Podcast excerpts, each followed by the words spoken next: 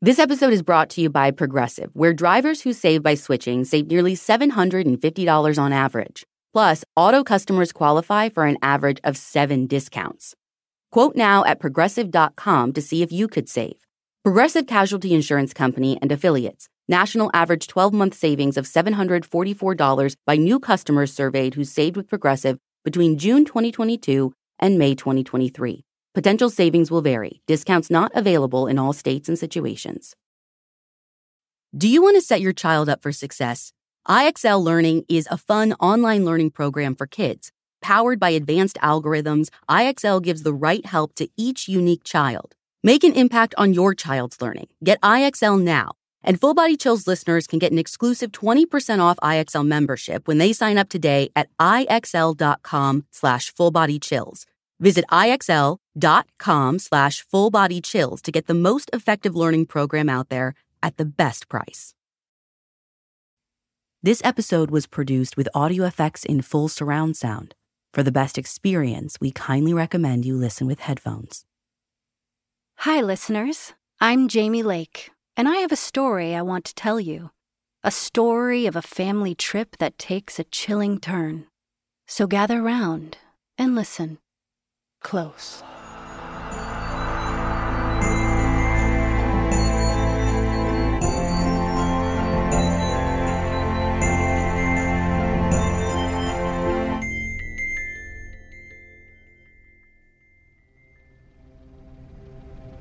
I was deep in my Instagram feed when my dad's grumbling pulled my focus from my phone.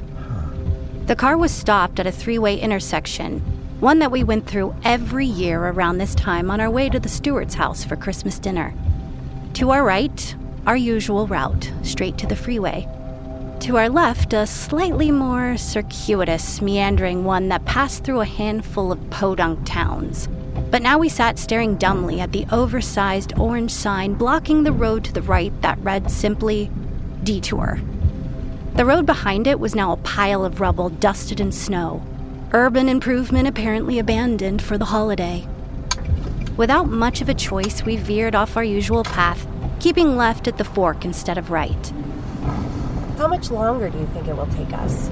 My mom wrung her hands, dutifully punctual under all circumstances. I turned to look out the back window, watching the snow eddy in our wake as the intersection receded from view. My head snapped back as we hit a pothole, which also apparently jarred the radio to life as music started blaring over the speakers. I rubbed my neck absently. I wasn't thrilled about this detour extending my time enduring my dad's driving, but I had to admit, it was pretty. The whole forest seemed to shimmer as the snow icing, the trees glittered in the sunset. It was so inviting, I almost wanted to walk right into the forest and plop down in the powder. If I could forget that it was a frigid 10 degrees out. A sign raced past outside the window Elville, 3 miles. Knoll Canyon, 11 miles. Carrollton, 56 miles. The Stewarts lived between Knoll Canyon and Carrollton, but on the freeway it usually took us no more than an hour to get there. Who knew how long it would take us now? The trees were interrupted for an instant by a road branching to our right. Martindale Lane, the sign said. Were we supposed to take that turn? No, I think we go straight until we hit the sign for 220 North. If we can even see it through the snow. Your negativity is not appreciated. We're going to get there, and we're going to get there on time. And how cute is this little detour? We should start going this way every year. I mean, just look at that precious little cottage. She gestured out the front window to the left. The cottage in question sat back from the road a few dozen yards. It would have been hidden by the forest if it weren't for the rays of lights reaching out through the trees like beckoning fingers. Strands upon strands of light zigzagged the roof, dangling from the gutters like icicles and draping along the front porch. The house glowed from within, too, emanating a warm golden light. A burst of static, followed by the saccharine notes of a bleak midwinter, shocked me from my reverie. I don't know what's up with the radio today. My dad pushed the dial to turn it off, but it didn't obey. I guess it's in the Christmas spirit. I rolled my eyes. The soft pink of sunset was beginning to turn the lavender gray of dusk as the snow continued to swirl, falling in clumps now. A minute later, we sped past something illuminated for a flash in the headlights. It was partially obscured by snow, but I could just make it out. Elville, 3 miles. Knoll Canyon, 11 miles. Carrollton, 56 miles. How much closer were we now? I tried to remember the distances from the earlier sign, but nothing. I opened my mouth to ask my parents whether they remembered, but they'd both started humming along contentedly to that obnoxious Christmas song and didn't look like they'd be much help. Then something else flashed in the headlights. The road sign read Martindale Lane. Uh, Dad? We just passed that road again. Martindale Lane? I think we might have taken a wrong turn. Sweetie, I haven't taken any turns. I'm sure there are a lot of back roads in this neck of the woods. He winked at me in the rearview mirror, but it was more annoying than reassuring. Then, glowing in the distance, I spotted something that confirmed my suspicions. Yeah, we'd definitely taken a wrong turn. But there was only the sound of snow tires on the road and the radio. Minutes went by, and I couldn't contain the I told you so building inside of me. So, are you ready to admit that I was right and we did just pass Martindale Lane for the second time? What are you talking about? He turned the volume down to hear my response. First, that road, then, like five minutes later, that cottage with all the lights? That's exactly the same as earlier. Honey, it's the holidays. Lots of people have Christmas lights up. I waited for my mom to back me up, but she just continued staring out the window.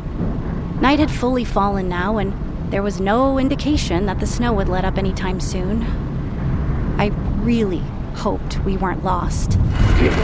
We hit another pothole, and the radio was roused back to its wish to annoy us to death with the bleak midwinter over and over and over.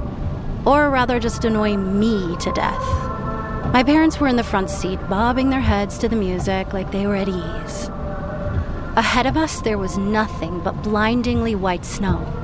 But out of nowhere, a dark silhouette ran through the road. Dad, look out! My dad wrenched the steering wheel to the side, narrowly avoiding a collision. As my mom and I screamed in unison, he slammed on the brakes, my seatbelt locking as we spun to a screeching halt.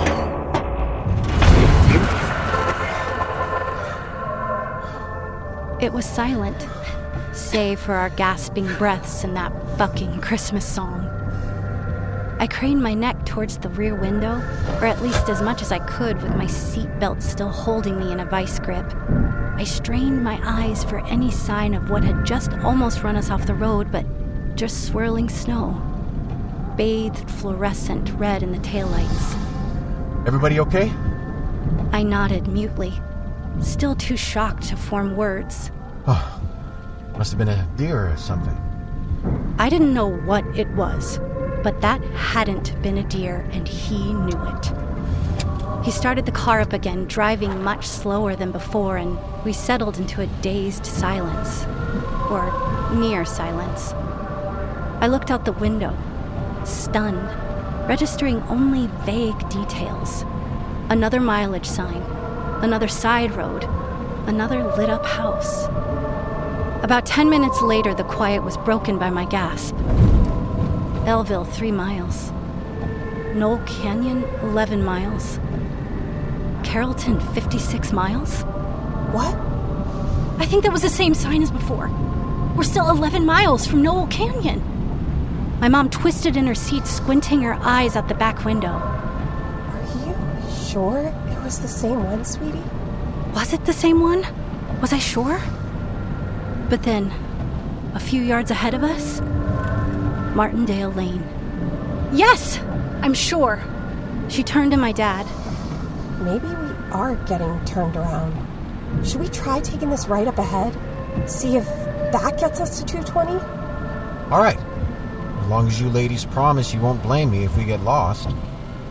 He gave me a pointed, only half kidding look in the rearview mirror and then hooked right. This road wasn't much different from the last, but the mood in the car had shifted palpably. My dad managed to dodge a pothole for once. The radio shuddered, then stopped. The monotony of the landscape was broken by some veering tire tracks in the snow.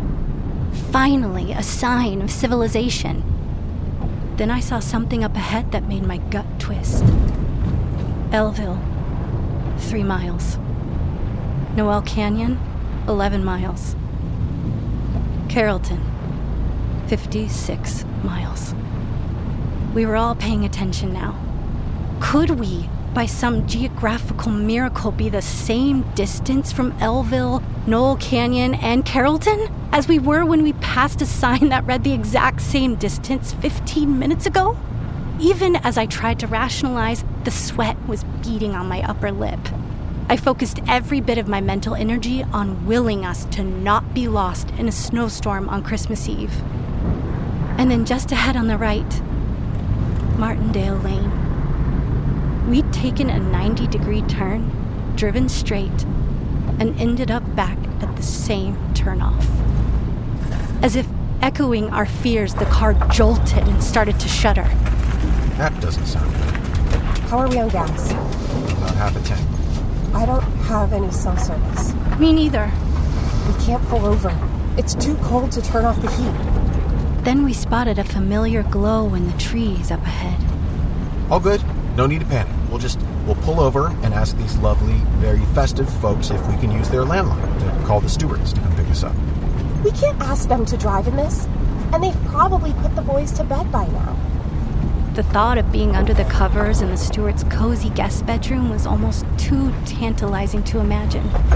The car's clanking and grinding got louder as we approached the cabin. Fine. We'll call AAA and we'll get towed. Either way, we're gonna get out of this mess before you know it. His words were reassuring, but as the wind picked up outside, they didn't bring me much comfort.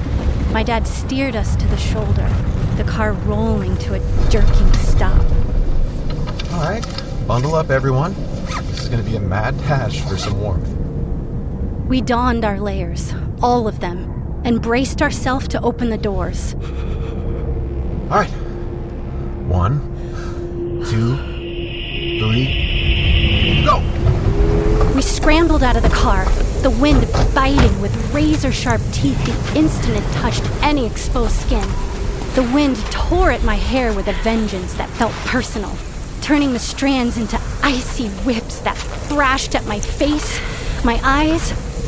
I'd lived through plenty of snowy winters, but this cold was different. This cold was a third degree burn, a biting chill that encountered no barrier between its dagger like fingers and my very bones. As we reached the tree line, the snow deepened, and I paused and looked towards my parents for reassurance. My dad was full steam ahead, racing towards the house, head ducked into the wind. My mom met my eyes quickly and grabbed my hand. "Hold on now!" she yelled something to me, but I couldn't hear her over the screaming wind. I just gripped her hand tighter, plunged a foot into the snow, and focused on getting to that cottage. Our cheerily glowing North Star just a few yards away. The drift was nearly to my knee, and it felt like trying to wade through tar. The snow held tighter and tighter with each step, but I pushed forward, my thighs burning with effort. I was fighting hard to get to that house, but it didn't seem to be getting closer. And by the looks of it, my dad hadn't made much more progress. I looked back towards the car, but found that I could barely make it out through the trees. We must be getting further than I thought. Dad! He didn't turn around. When I looked back again, the car had disappeared. I felt my mom's hand drop mine. Mom, come on! We have to keep going! I looked over my shoulder and my heart shuddered. Her lips were a deep blue, her eyes glassy, half hidden under the thick lashes which were now coated with frost. Worse than my violent shivering, she was utterly still. Icy terror chilled me from the inside out. I looked towards my dad again, but as I sucked in the burning breath to call his name yet again, my gasp caught in my throat. He wasn't moving either. Suspended mid stride, his gaze still on that cabin that seemed to recede further into the woods with each heartbeat. I felt a sob building in my chest, but as it bubbled to my lips, I found that I didn't have the energy or will to cry. I was just so cold.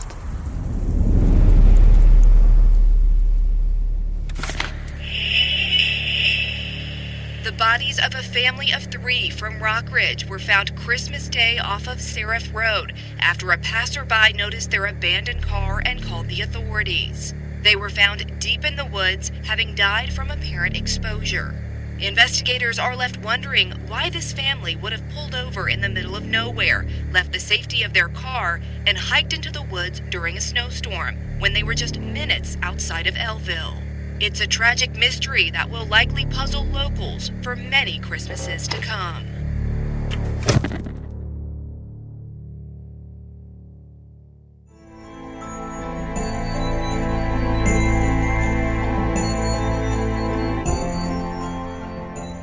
Body Chills is an Audio Chuck production. This episode was written by Nina Schmidt and read by Jamie Lake. The story was modified slightly for audio retelling, but you can find the original in full on our website. So, what do you think, Chuck? Do you approve? Reese's peanut butter cups are the greatest, but let me play devil's advocate here. Let's see. So, no, that's a good thing. Uh, that's definitely not a problem. Uh, Reese's, you did it. You stumped this charming devil. Everyone's brains work a little differently, and for me, learning a new language can be really hard, especially the older I get. That's why I'm excited to try Rosetta Stone. This isn't just flashcards. Their program immerses you in many ways with its intuitive process. You can pick up any language naturally, first with words, then phrases, and then sentences. Don't put off learning that language. There's no better time than right now to get started. For a very limited time, Full Body Chills listeners can get Rosetta Stone's lifetime membership for 50% off. Visit rosettastone.com slash chills. That's rosettastone.com slash chills.